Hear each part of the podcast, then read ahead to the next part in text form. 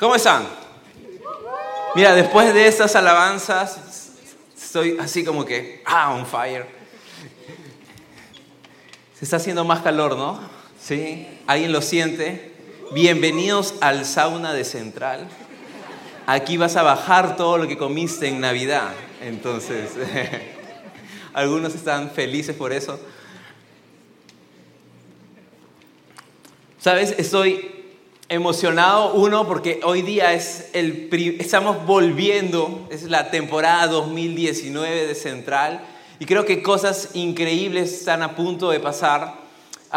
y solo quisiera reforzar dos anuncios. Uno es, estamos cumpliendo el 20 de enero 30 años como camino de vida.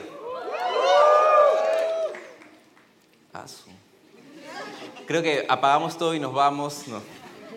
Creo que podemos ser más animosos, ¿no? ¿Sí? Mira, estamos cumpliendo 30, 30 años como camino de vida y el día 19 de enero vamos a hacer lo que nos caracteriza, que es salir y tomar la ciudad con actos de generosidad, con actos de amor. Así que realmente no puedes perderte tenemos la experiencia de poder entregar sillas de ruedas y de poder hacer un show en el, eh, en el parque Manco Cápac. Y sabes, he tenido la oportunidad de poder entregar sillas de ruedas y, y, es, y es increíble. Es como puedes ver a una persona ah, cambiando su vida. Y te animo a que puedas ser parte de eso, a que puedas eh, inscribirte en la parte de afuera porque es realmente alucinante. Estamos, eh, creo que dije que iba a decir dos anuncios, ¿no? O uno, sí, no me acuerdo. Pero ya, el segundo es, viene nuestro campamento. Lo hemos llamado Summerland después de que ustedes pusieron mil nombres por redes sociales y los escuchamos y después dijimos mejor no los escuchamos, pero al final fue, fue súper tenso sacar el nombre, pero fue buenísimo. Ah, y no puedes perderte esto. El último campamento que tuvimos fue alucinante. Si no fuiste, pregúntale a alguien qué pasó, que realmente fue impresionante. Y creo que lo que Dios va a hacer en este campamento va a marcar todo. Entonces te animo a desde que ya ahorres, desde que ya, no sé, dicta clases, haz algo, limpia carros, no sé, o sea, mira, puedes hasta aprender a ser barbero y cobrarle a, a Jordan para que se corte el pelo o algo, pero empieza con algo, Dios es fiel y Dios puede hacer que todo se multiplique. ¿Estamos, ¿Estamos listos para la palabra de Dios hoy día? ¿Sí? Vamos a orar. Señor, gracias por, por, este tiempo, gracias por Central, gracias por este 2019, Señor. Sé tú retándonos, enseñándonos y haciendo algo más que increíble el día de hoy. Espíritu Santo, te pido que tomes el control de esa reunión, que tomes el control de mi boca, que tú seas hablando al corazón de cada persona y que cada persona sea escuchando lo que necesita escuchar. En el nombre de Jesús, amén. Sabes, ah, no sé si te ha pasado esto o no sé si lo haces, pero normalmente cuando empieza un año o termina un año, tendemos a poner nuestros deseos por el 2019. ¿Alguien hace eso o mi esposa es la única que hace eso? Creo que mi esposa es la única. Pero bueno, muchas personas, creo que ustedes no, pero ponen sus deseos para el próximo año. Y empiezan a escribir, bueno, este año voy a leer 20 libros al mes. Este libro, ¿ves? Este libro, este libro, este año voy a, bajar de peso, este año voy a hacer eso, verano 2050, una cosa así.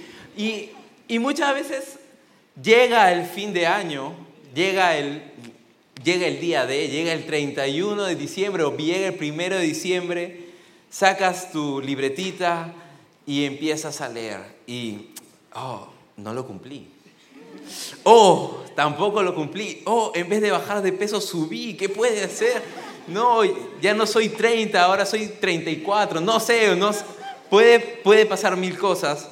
Pero Siempre que hacemos esto, nuestro balance termina a ser más negativo que positivo. ¿Te ha pasado? ¿Sí? No levantes la mano, por favor. Pero a mí me ha pasado y me he frustrado y he dicho, ¿qué, qué rayos? ¿Hay algo malo en mí? ¿Qué pasó? No sé. Y, y la verdad es que muchas veces hacemos promesas o, tratamos de poner algo muy arriba de lo que nosotros podemos creer y creemos que al no cumplirla, el año no fue bueno. No sé si te ha pasado o soy demasiado dramático, pero la verdad es que no sé cómo fue tu 2018.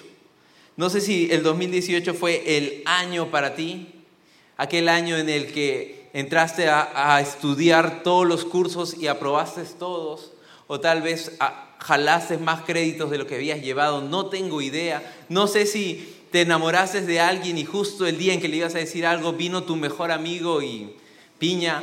No sé qué ha estado pasando en medio de, pero no sé si este año ha habido enfermedad en casa o la familia no ha estado lo mejor posible. Bueno, el año pasado. Pero sabes, el fin de una temporada no determina tu destino.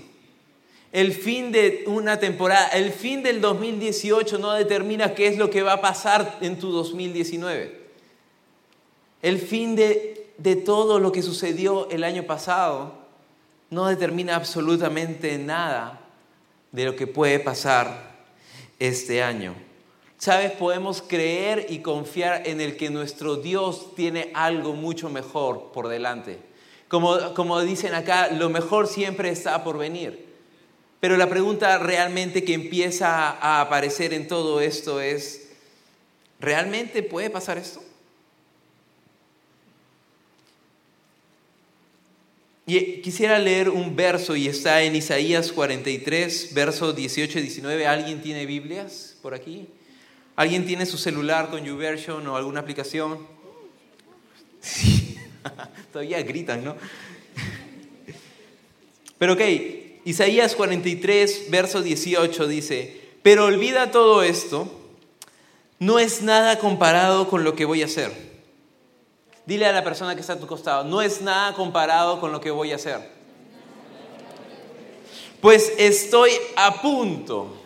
Dile, estás a punto de hacer algo nuevo.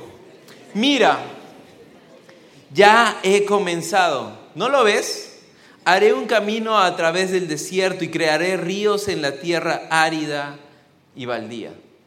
Y me encanta este verso y es como que uno de los versos a los cuales siempre regreso para esta temporada del año.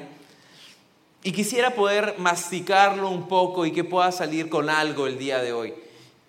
Y el verso empieza diciendo, pero olvida todo esto. Y realmente, ¿qué está pasando acá? Quiero traer un poco de contexto de lo que está sucediendo.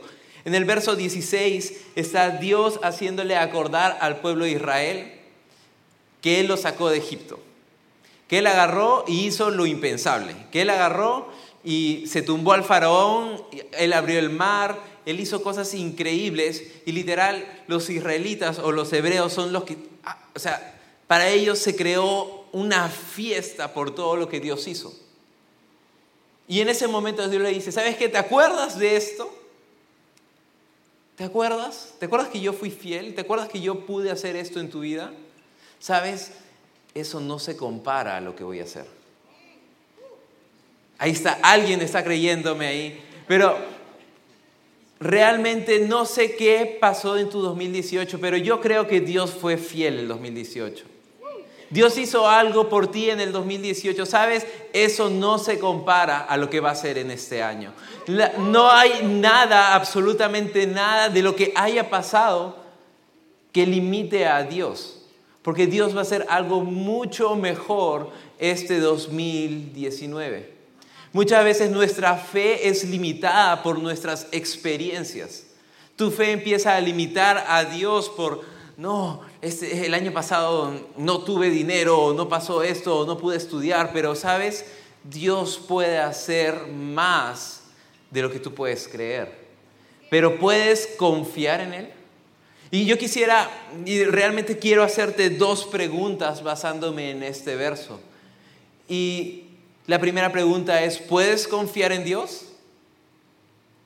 ¿Puedes pensar un momento? Y pues, si Dios estuviera cara a cara junto a ti, bueno, le diría sí, confío en ti, ¿no? pero si es que estuvieras pasando un momento complicado, ¿podrías confiar en Dios? Si es que estás pasando un momento complicado, ¿puedes confiar en Dios o no? ¿Te cuesta confiar en Dios o no? Y mira, y, si yo puedo ser vulnerable y real, ha habido momentos en mi propia vida en el que yo le he dicho, ¿sabes qué? Dios, de esta no me sacas. De esta, no, ah, en esta se ve que, no, no, no puedes, ¿no? es como peleando con el creador del mundo, una vaina así, diciéndole, Dios, tú no puedes. Pero Dios siempre ha sido fiel y Dios siempre es fiel y Dios siempre va más allá de lo que tú puedes creer, imaginar o lo que pueda suceder en tu mente. Dios tiene mucho más para ti. La pregunta real es, ¿puedes confiar en Dios? ¿Puedes? Es una pregunta tan simple, pero es una pregunta necesaria para este 2019 y realmente para cada día de tu vida. ¿Puedes confiar mañana en Dios a pesar de que la ves difícil? ¿Puedes confiar que Dios es fiel a pesar de que la ves complicada?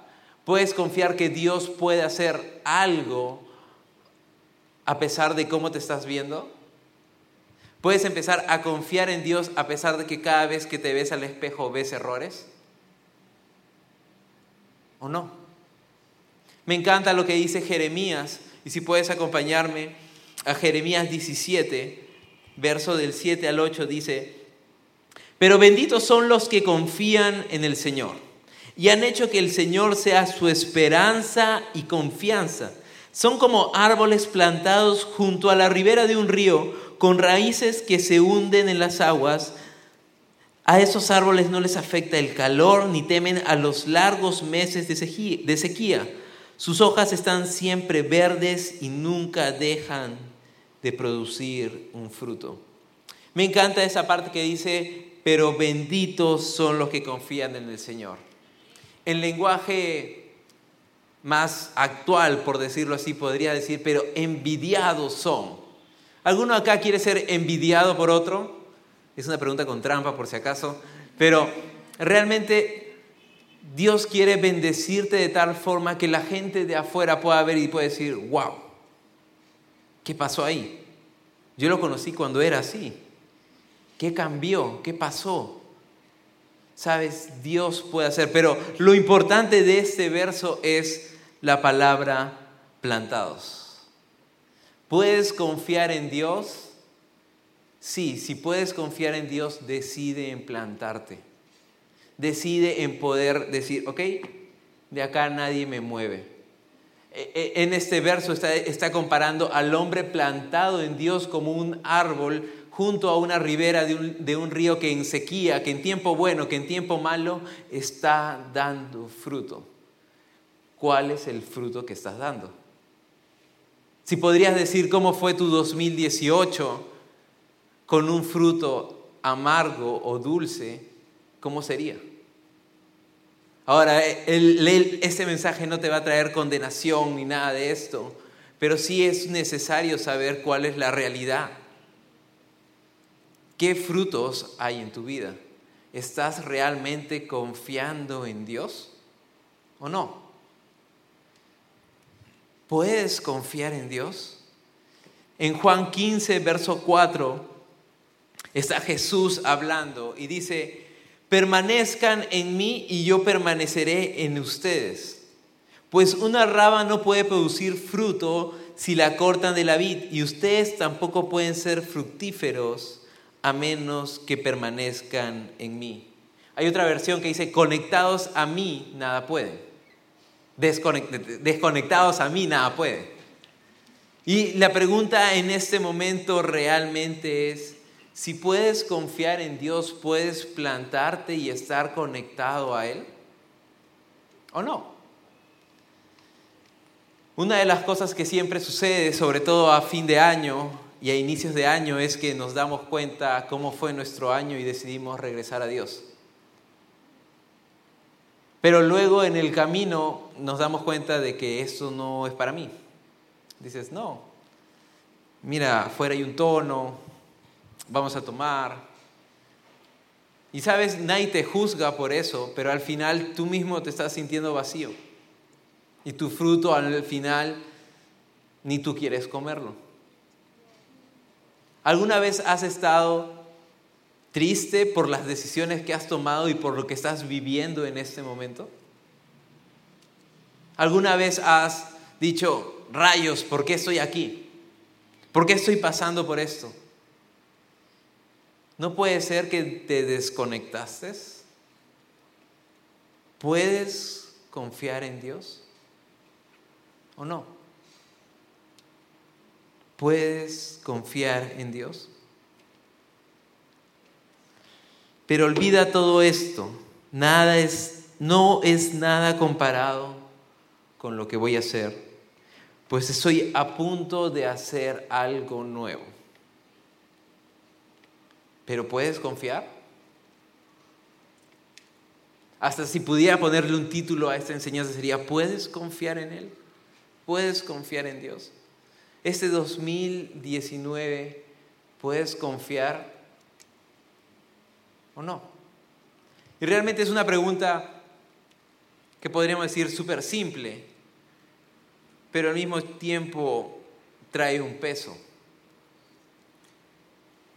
Isaías sigue diciendo, mira, ya he comenzado, ¿no lo ves? Haré un camino a través del desierto y crearé ríos en la tierra árida y baldía. Y, me llama mucho la atención este verso que acá, que acá dice, que dice, mira, ya he comenzado, ¿no lo ves? Y no sé si alguna vez te has pasado por una calle y había una tienda normal y al día siguiente pasas y hay un tambo. ¿Te ha pasado? Sí, Tambo ha tomado todo el, Perú, muy pronto va a ser el apocalipsis por Tambo vendiendo así cosas. Pero, ¿en dónde no hay Tambo, no? Es otra pregunta. Pero a lo que voy es, muchas veces estamos pasando por medio o caminando por la vida, pero no nos estamos dando cuenta qué es lo que está pasando a nuestro costado. Estamos tan en automático que no entendemos o no sabemos qué está sucediendo. Y esto me llama mucho la atención, porque significa dos cosas. Uno, ¿estás siendo agradecido de esas pequeñas cosas? Es como que, si te ves a ti mismo en este momento, todos tienen ropa, gracias a Dios. Y esto, aunque tú no lo puedas ver así, es un regalo de Dios. El dinero que tienes en tu billetera o en tu cartera es un regalo de Dios. Entonces la pregunta real es, ¿estás viendo esas pequeñas cosas? ¿Estás siendo agradecido de esos pequeños detalles? O sea, ¿estás agradecido de las amistades que tienes? ¿O no? ¿Por qué no miras a algún amigo que tengas cerca ¿Sí? Hay alguien que ve al cielo, dice, Dios es mi único amigo. Ella me dejó, Dios, tú y yo. Pero, pero esa persona que estás mirando o que puedes decir que es tu hermano o tu amigo es un regalo. Todo absolutamente en esta vida es un regalo de parte de Dios. El hecho que respires es un regalo. Dice, los hebreos creen que cada respiración es una alabanza a Dios, que está diciendo, o sea, tu respiración alaba a Dios. Y es como que, wow. La pregunta es, ¿te has dado cuenta de todo eso? O tal vez pasas tu día a día diciendo, Dios, no tengo mis zapatillas que quiero. O Dios, mira, este año no pude, no pude matricularme en tal ciclo, o no pude hacer lo que quería. O, ¿sabes qué? En Navidad no comí pavo. Comí chancho, que no. Pero hay miles de cosas con lo que tú puedes decidir o creer y ser agradecido o quejarte. El día a día y hoy día y siempre está la oportunidad. ¿Lo estás viendo? Volviendo al verso dice, mira, ya he comenzado. Puedes analizar por un momento tu vida y sabes, te puedo asegurar que Dios está haciendo algo, a pesar de que no lo estás viendo. Pues eh, yo podría decirte que tal vez eres una mejor versión a la del año pasado. Tal vez tienes otro tipo de amistad, tal vez tienes otro tipo de creencia. Y cada año y cada minuto y cada, cada día estás creciendo y estás siendo una mejor versión de ti. Mira, ya he comenzado. ¿Lo estás viendo? ¿Lo estás viendo? Sabes, el agradecimiento fluye de un corazón generoso. Pero el problema es que cuando empezamos a vernos a nosotros mismos, lo único que empezamos a ver es que falta. ¿Qué está faltando? ¿Qué está faltando? Hay una historia súper conocida y está en Marcos 6, por si están anotando, y es la alimentación de los 5.000. ¿Alguien se acuerda de esto? ¿Sí? Era la alimentación de los 5.000, pero eran 5.000 hombres. Donde hay 5.000 hombres, hay más mujeres. Entonces probablemente en ese lugar había de 10.000 a 12.000 personas, incluyendo niños y todo esto. Y dice que Jesús los ve, los ama, los mira, ve que es tarde y va a sus discípulos y dice, ¿saben qué? Vamos a darles de comer. Sus discípulos lo ven, le dicen, oye, ¿estás contando bien? ¿Miras bien? Habían unos discípulos más, más contadores, hacía los Raúl medio auditor, decía, mira Dios, es imposible que demos de comer porque no tenemos nada, tendríamos que, que trabajar mil años para poder darles. No, no se puede, no. Que se vayan, que se vayan. Y Jesús lo que hace es, ¿sabes qué? Busca qué es lo que hay. Los discípulos regresan con cinco panes y dos peces, que era la lonchera de un niño. Jesús lo que hace es dice, ya, genial. Y me encanta lo que, lo que él hace y, y quiero leerlo. Está en Marcos 6, 41 y dice, Jesús tomó los cinco panes y los dos pescados, miró hacia el cielo, como, como, o sea, yo me imagino así, bien película, si es una vaina así, una, como que metiendo su mano en el cielo y sacando algo, eso como que, ah, no sé, me gusta imaginar y volar así. Pero dice, Jesús tomó los cinco panes y los dos pescados, miró al cielo y lo bendijo. Hay otra versión que dice, y dio gracias. Sabes, el Dios de todo el universo dio gracias por lo pequeño. Dio gracias por el detalle. Dio gracias por lo que todos decían, no, no pasa nada. Dio gracias por eso nada y se convirtió en todo. Y por eso me encanta que este año tu meta sea tener un corazón agradecido. Que sea un, un, corazón generoso, un corazón de, hey, ¿qué puedo hacer por ti? Hey, ¿en qué puedo ayudarte? Hey, si ves a alguien llorar, ¿por qué no le das un abrazo? Si ves a alguien en medio de una dificultad, ¿por qué no oras por él? Le dices, ¿sabes? Todo va a estar bien. ¿Puedes estar tranquilo? Estamos confiando. Podemos creer. Pero la pregunta es, ¿puedes confiar en Dios? Todo te lleva a lo mismo. ¿Puedes confiar o no? Me encanta esto de, de ser agradecido. Y sé que, no sé si lo he contado antes, pero recuerdo en una época complicada en, mi vida, recuerdo había perdido el trabajo, uh, mi hija estaba súper pequeña, estábamos muy mal económicamente. Uh, y simplemente orábamos y decíamos, Dios, tienes que hacer algo. O sea, literal, no había ni para la comida. Alguien tocó el timbre cuando no estábamos con una canastota así inmensa, que nos la dejaron como recado y llegando a la casa así todo, no, este día no fue bueno, este día todo fue malo, todo esto. Llegamos a la casa, vimos una canasta inmensa y literal lo único que hicimos fue llorar. Porque sabes, a pesar de tu necesidad, Dios está mirando. Y a pesar del momento complicado que puedas estar pasando, pudimos y decidimos confiar en Dios. La misma Biblia dice en Mateo que si Él viste a las aves y viste a todo, ¿Por qué te preocupas por lo que has de vestir? ¿Por qué te preocupas porque no tienes de marca o, o no sé? ¿Puedes confiar en Dios? La generosidad es algo innato en Dios. Y la generosidad no se trata de dinero, se trata de una forma de ver la vida, de ver el mundo, de verlo a Él. Y hay una, un versículo súper conocido, que creo que todos lo saben, pero si no lo saben, es Juan 3:16.